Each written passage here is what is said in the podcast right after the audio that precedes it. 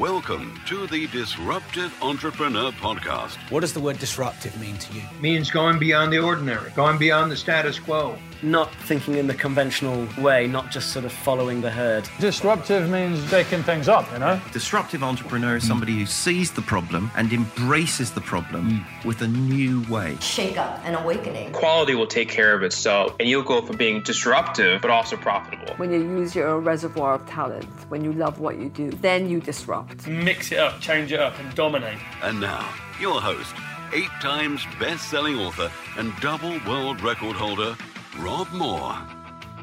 Hi, it's Rob Moore here. Now, I wrote an article called 11 Things I've Learned About People in 11 Years, and it seemed to uh, be shared quite successfully. And I thought I'd turn it into a podcast and a live feed for the progressive property community. So I'm going to share with you 11 things I've learned about people in the last 11 years. Now, I'm not a people expert or guru, I'm a, student of people. Uh, one thing I've picked up is that uh, I really love meeting new and interesting people. Uh, and, and I believe property and business is a people business. Uh, and most of the mistakes I see that I make, or I see our community make, or my staff, my team make, are around communicating with people. Um, that first and foremost, whether it's a you know making an offer or whether it's through planning or um, you know you, you, you have an emotional hijack and you react towards someone.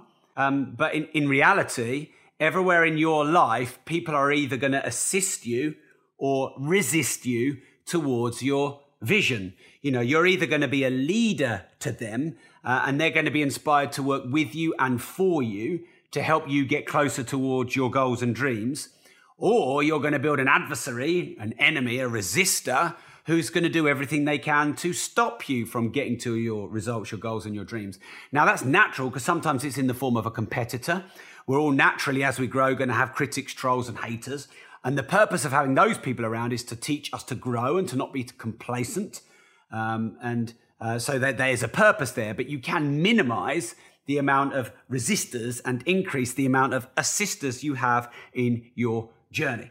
All right, so these aren't all going to come across all, you know, um, fluffy and positive. You know, some of these are hard lessons um, that I've taken personally, but I believe to be true.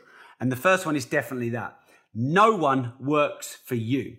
Everyone works for themselves. And if you're an entrepreneur you employ anyone, whether it's an outsourcer, a VA, a PA, an MD, or a whole staff, if you think they work for you, I believe you're naive because what they work for is to feed their kids, to pay their bills, to pay their mortgage, to earn money to do the things in life that they want to do. That's what they work for. And so, in that regard, everyone is selfish in that we all work for ourselves. Um, and so, the skill in motivating, inspiring, and leading these people is to not have them think that you've got a card in your pocket which you pull out, go, you work for me card. This is the you work for me card. No, I'm paid by you. You know, you're paid by me. This is the you work for me card. In the early days, if people resisted me, I'd be like, well, wait a minute, I employ you and I pay your wages. Um, and if you if you if you say that, you lose all goodwill. And so the only reason they'll work for you is because they feel bribed emotionally or financially in some way. And if you know, and the, the, the, the first chance they get to get rid of you, they will. And this can be anybody. This can be, you know, some people who act a bit like that in a relationship, um, whether it's a parental relationship or an intimate relationship or a friendship, you know, where you feel used. This is the same across the board. So when you understand, um, actually, I'm going to link this to a couple more points. So I'll, I'll move on to the second point. So the second point is this people will lie to you if it's easier than telling the truth. So a lot of people are like, oh, I wish they wouldn't lie to me. Just like I, a lot of people are like, well, I wish they'd just do their job because they work for me. These are naive wishes that are never going to come true. If it's easier to lie than to tell the truth, they'll pick lying almost every time. Children, you know, if it's easier to lie than to tell the truth, they'll lie. The lies are pushing off the boundaries. Uh, so if you naively believe that people should be telling you the truth, um, then I think you're living in a little bit of a fantasy. And, and so if people are lying to you, instead of going, why are they lying? Make it easier for them to tell the truth. And that might be never berating them, never chastising them or publicly shaming them if they bring you the truth. Um, you know, always maintaining a balanced emotional state if they bring you the truth. Looking to solve problems if they bring you the truth. Um, and I remember in the past when I was a lot younger, if I'd lied to my dad, it was because I was scared to tell him the truth because I just thought his reaction would be so bad. I'd never wanted to lie to my dad. It was just easier than telling the truth. Okay, the third thing is people will only do what you want them to do if you articulate clearly what it is that you want them to do. This is another one in communication. The amount of times where I just say, go and do X. And they're like, well, what's X? And I'm like, well, there's X. Is X. And they're like, well, I thought it looked a bit like Y. No, it's X. Oh, now it looks a bit like Z. Um, and, you know, the, that lack of clarity in communication. I get messages on an hourly basis that are reams long, massive scrolls. And at the end, I'm like, I don't know what the question is. Um, and I don't say that to be in any way other than constructive. But um, if it's not clear what they want, I can't answer it. So sometimes um, succinct communication, clear communication really helps. You know, sometimes people, they're playing all these games emotionally where they're like, you know, I won't ask this person. I'll just sort of try and maneuver and get them to ask me. Um, or, you know, uh, it's like you expect them to read your mind. If you're married, you'll know what we mean about this. No, be very clear about what you want, ask for it, clearly articulate it, uh, get it backed up in writing. Uh, that saves a lot um, of miscommunication, especially in properties and viewings and offers and finance. You know, you want to get things clearly written down. Okay, number four then is most of the time no one's thinking about you. So, you know, you obsess, we obsess as individuals about how people are thinking about us, perceiving us, rejecting us, reacting to us, you know, judging us. Uh, and, and I think that's a little bit, uh, uh at best, over optimistic uh, of the amount of time we think that they're thinking about us. Uh, you know, maybe a little bit mildly arrogant to think that they're spending all their day thinking about us. Most people are dealing with their own shit, worrying about their own problems, thinking about themselves, their problems. And, mm, you know, 99% of the time when you think they're thinking about you, they're not thinking about you at all. And, and how does that help you to know that? That helps you because if you feel you're being judged or if you feel, you know, you're being rejected, um, or that someone doesn't like you and you have a problem with that, just know that they're just not even thinking about it. It's not even a concern of theirs. They're busy with their own stuff. And so, in that regard, that will help you go out and get more of what you want, ask more for what you want, risk getting rejected more. Because, hey, they reject you, they move on. They're not even thinking about you anymore. God, man, that used to consume my life. Now I get rejected and I just think for days what they're thinking about me and who, who they're talking to other people about me. And they weren't. They just weren't. Um, and yeah, you know, and like, here's the thing that how much time do you waste worrying, being concerned, thinking about what other people are saying? I mean, it's just, I mean, if you could have all that time in your life, I reckon I'd have saved 15 hours a week for my whole life if I could bring back, back, back all that time. Um, and I knew that was a weakness in me, and I've been trying to work on that. But hey, you know, none of us are perfect. All right, then, number five, then, and this is a big one. If you hold people to your own expectations, you will always be disappointed because everybody has different values. So no one is trying to live up to your expectations. Everyone is trying to live up to their own. Now, some people want to please you and live up to your own expectations, and it's wise to know that so that you can, you know, make them feel good about that and get, you know, get the results out of them that you want if they're in your team. But ultimately, people will always let you down if you're judging them on your standards, because your standards are your standards and their standards are their standards. You know, like if you're an early person and people are late and that pisses you off, you're never going to change them because a late person is a late person, an early person is an early person. A committed person is a committed person, and uh, someone who's not committed, well, in fact, a committed person is committed in the thing they're committed in, and uncommitted in the things that they're not interested in, and vice versa.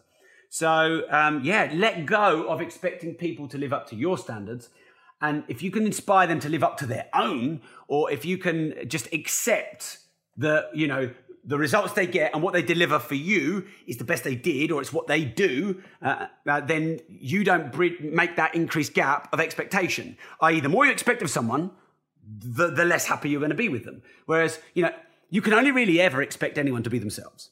So sometimes I try and get love from my wife in certain ways, with her, you know, exhibiting certain behaviors, expecting her to read my mind. Um, I never get any sympathy. If I ever come to her, you know, let's say I come to her and I, I'm looking for a bit of, you know, sympathy and affection, and I'm, you know, having a little bit of a moan about things that are, you know, not quite going right. And oh, Rob, you're great. Rob, I love you. Rob, you're awesome. All she does is, well, go and sort that out. Stop moaning about it. it you know, if I'm trying to fill my void through how I'm expecting my wife to react, when my wife will only ever react how my wife reacts, and my wife will never react how I want her to react, and if I learn how she reacts and then, you know, play to that accordingly, then, you know, things are, are definitely a lot better. I think there are a lot of people trying to fill their own happiness and fulfillment voids through getting it through other people. You know, like you want to be around positive people because negative people drain you. Well, you don't actually want your moods and your happiness and your fulfillment to be filled or emptied externally by other people. You want those to be filled internally by you because then it's enough. And then you're not sort of out of control and a victim to how other people are. And again, that's something else I've, you know, I've definitely sort of struggled with over the years and tried to um, get better at. Okay, um, point six then is this. People are both your greatest asset and your greatest liability. If you have a great staff, a great team, then you can have a leveraged lifestyle, you can create multiple income streams, you can have systems and processes, and you can live your ideal life. But if you're having problems and there's problems in your team, you know, there's problems with your kids or your husband or your wife, you know how that can be turmoil as well. And I'm really, really explicitly clear on the fact that nothing has an, uh, an, an 100% upside and nothing has a 100% downside. So the great thing about having a team around you is, of course, the leverage, the systems, the growth, the speed. You know, the, the, the, you can get more done. You can have the multiple streams of income and leads and business. The downside is the responsibility, the overhead. You know, you've got to deal with other people's baggage and issues. You've got to go and fix other people's problems that they're supposed to be fixing for you. So people are your greatest asset. Invest in them wisely. The two greatest assets that you should invest in wisely are yourself, your education, your experience, your intuition, your knowledge, you know, through um, what you learn and who you hang around with and what you consume. And then also the people around you that you lever- outsource and leverage that knowledge to. So, you know, you can't learn everything yourself. You can't be the best at everything yourself, even though, you know, we'd, we'd like to try. Um, an entrepreneur is usually a good generalist. They're not specifically better, great at one thing. They're usually generically good at a lot of things, which means that you have to hire specialists and you have to outsource and have faith and give the praise and the knowledge and the um, responsibility of individual tasks to other people, which means you get the leverage, but you get the pain when that breaks. Okay, fine. Number seven, then. You need people to grow, you need people to scale, you need people to manage systems. And so, therefore, just VAs and systems and apps are not enough. And I think a lot of people think they can live this completely mobile, leveraged lifestyle on a, on a laptop uh, and they don't have any responsibility. No tenants, no staff, my dad, um, in his infinite wisdom, in his later days of his pub where he was getting a bit stressed out, he said, You know what, son? The two worst things about uh, business are staff and customers. I thought, Thanks for the wisdom, Dad. Um, and the reality is, though, you do need people to be able to grow. People still have to operate systems. People still have to, you know, design and write and code things. People still need to deal with complaints. You can't just all do it on a messenger. And in this world of automation, I think that's getting lost a bit. And I think it's really important to remember that um, you know you do need people to grow an empire if you want to build an empire. Okay, number eight then. Money is rarely the most important part of someone's job satisfaction. Um, it's important, but actually, according to a lot of research, it's not in the top three things that people will work for you for. And this is really important to you know. It's important for you to know. I should speak more quietly. Okay, so they are PRA progression, recognition, autonomy. So people value progression in a career, recognition for the good work that they do, and autonomy to get on with the, with the job without being micromanaged more than money. And those things are worth um, apparently 17 to 20% of a salary, i.e., if you give progression, recognition, and autonomy, you're going to save about 20% per salary.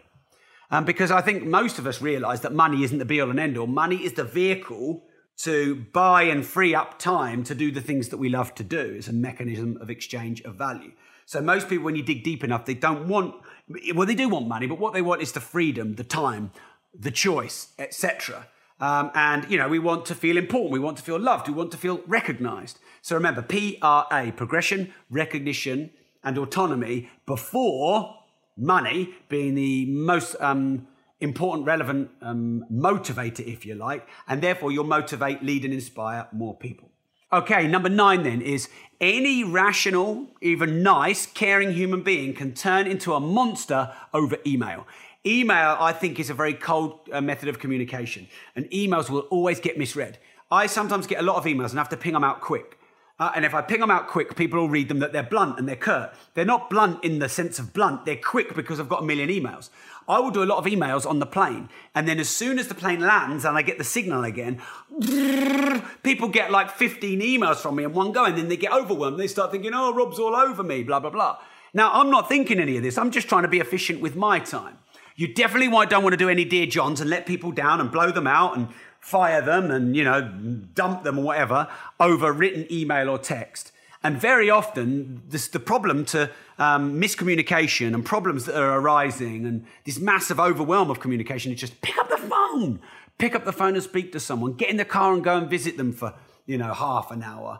Um, but I, I, used to hide a lot behind email and hardly ever get on the phone. And if, if there's a semblance of a problem now, I know you pick up the phone, you speak to someone, they can sense that you care, you can talk to them, they can have their say, you can have yours, you can communicate properly. If they're misunderstood, you can correct them, and, and, or they can correct you, and you can correct them, and vice versa. And it's so much better. So be careful of communicating your whole life behind a device because it's taking away that human aspect that we still all desire. Okay. Um, number 10 then is hire great people, but then you've got to get out their way and let them get on with it. And your job should be to inspire them, to lead them, to train them, and to help them grow to the PRA, the progression, recognition, and autonomy that they want. The amount of people, and I still do this to this day because it's one of the hardest things to do as an entrepreneur. But sometimes you hire people and then you micromanage them a bit. You hire people, you're all happy when they're happy, and when they're doing a good job, you're happy, and then something goes wrong, and you, you want to get in and fix it um, or they do something their way and not your way, and you want to go in and say, hey, look, that's not, that's not really how we do it here. Um, but the, the greatest skill of a leader, of an entrepreneur, of a developer of talent and a builder of teams is to find great people and hire them and just get out their way. Give them the training, give them the onboarding, give them the port of call, the access to you, the access to HR, the access to all the resources they need to do a good job, and then let them do that job. Otherwise, get rid of them and do it yourself. Okay, and I've actually experienced, uh, you know, a few instances of, of me kind of getting in the way recently, which has, you know, been a challenge for me. I find that um, uh, I obviously wrote Life Leverage and I have created a completely leveraged lifestyle. But what I find is when I free up a load of time and I've got nothing to do, I end up going and just making a mess of things. And it's not even a conscious thing, it's just I can't stand being bored. And so if I, I need something to create, because if I've got a book to write or a product to create or, you know, a podcast to do, then all I'll do is, oh, what are you up to? What are you up to? Oh, Matt, what are you up to? Oh, you know, go, and I end up just getting in the way of my team, and then it pisses them off. Um, so it's a constant thing. I feel like I'm learning all the time. Um, but I've, I've, got 70 staff, so I've done it 70 times well, and I just cock it up every now and again. Okay, and then number 11, um, and there's probably more, um, but number 11 is I think it's important to trust people, give them the benefit of the doubt, but it's always wise to verify. Trust, but verify. Um, the amount of times people have brought me an argument about an individual and they've done a compelling case that believe in me that their argument is 100% one-sidedly correct. And, and, then I might have gone and reacted to that person, but then when I listen to them, they've swung me back the other way and, and made me feel that their side is 100% one-sidedly correct. And the reality is there are all sides. So you should listen to all sides when you're basing an opinion. If there's a disagreement, you should hear all sides and get all of the knowledge. You should trust people on what they say, but you should go back and fact check, especially when you're making important decisions. That way, then you won't be disappointed, um, you know, or feel that you're getting manipulated by people. All right, so let me summarize the 11 things I've learned about people in 11 years. And remember, these aren't meant to be fluffy. You know, there are other ones like, you know, I think it's good to be an optimist. Um, I think it's good to be around great people, energetic people, inspired people, motivated people, knowledgeable, knowledgeable people. I think it's really important to have mentors. You know, I think it, it's good to have faith and see the good in people. You know, all these things are important but these 11 things, I think uh, they're like bucket of cold water over my face, things that I've learned. Because I'm naturally quite trusting. I'm naturally quite optimistic. Uh, and, and, these have been really good lessons for me about people. And actually, they're the harsher side of things about people, but actually, they make my relationships with people better. So they are paradoxically more positive than some of the fluffy stuff. So let me summarize these then. Number one, people don't work for you, they work for themselves. When you realize they work for themselves, you find out what they're working for for themselves, then you give them what they're working for for themselves, and then they work for you much harder and better and for less money. Number two, people will lie to you if it's easier than telling the truth. So your job is to make it easy for them to tell the truth, and then they won't pick the lie. And they'll do that every time, by the way. Number three is people will, will do what you they want to do until you articulate clearly and concisely what you want them to do. So be clear with your communication what you want them to do. Otherwise, they'll just do whatever they want to do. You can't blame them for that, even if it's under your, um, you know, pay structure and your time. Number four, most of the time people are not thinking about you, they're worrying about their own life, so don't obsess about what they're thinking about. And I know that's easier said than done, but work on that. Just realize they're consumed with their own stuff. Which is also important to know why they're consumed with their own stuff. You know, I've had a few instances just in this last week where people have given me constructive feedback, which is verging on um, attacking me as a person. Uh, and I think I've take, taken it on really well this week. You know, sat there and smiled and um, accepted it as feedback. And then sort of thought about it and thought, well, you know what, maybe that wasn't fair, or maybe I didn't then put across my side. But then when I think, well, you know what, what have they got going on in their life?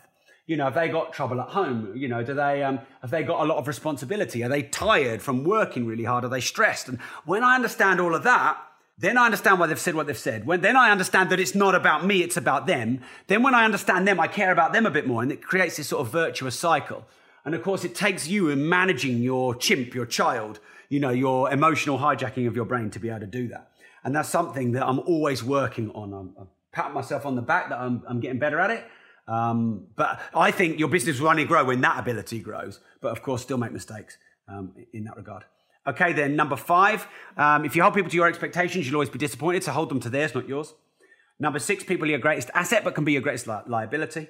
Number seven, you actually need people to grow. You need people, um, even if you leverage and create systems and processes and auto- automation, you still need people to manage that. McDonald's still needs staff, even though it's fully automated. Uh, number eight, money is really the most important thing when someone works.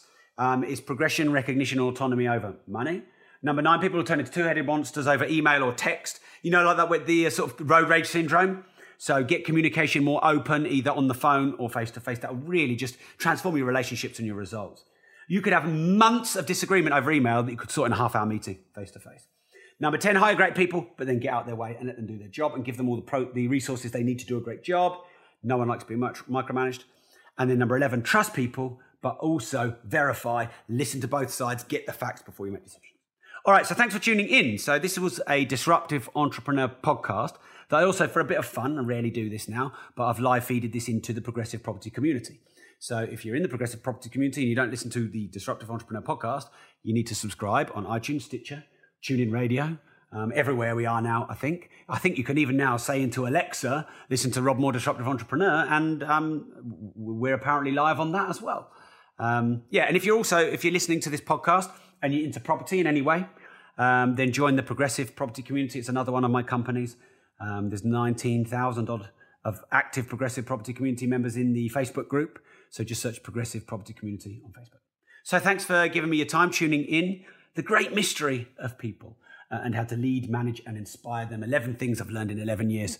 Uh, and I'm learning all the time, so there'll be more. There'll be definitely be a part two to this. And it'll be after a major cock up I do when I do something really stupid, which I tend to do on a daily basis or when I open my mouth. So thanks for tuning in. And remember, if you don't risk anything, you risk everything.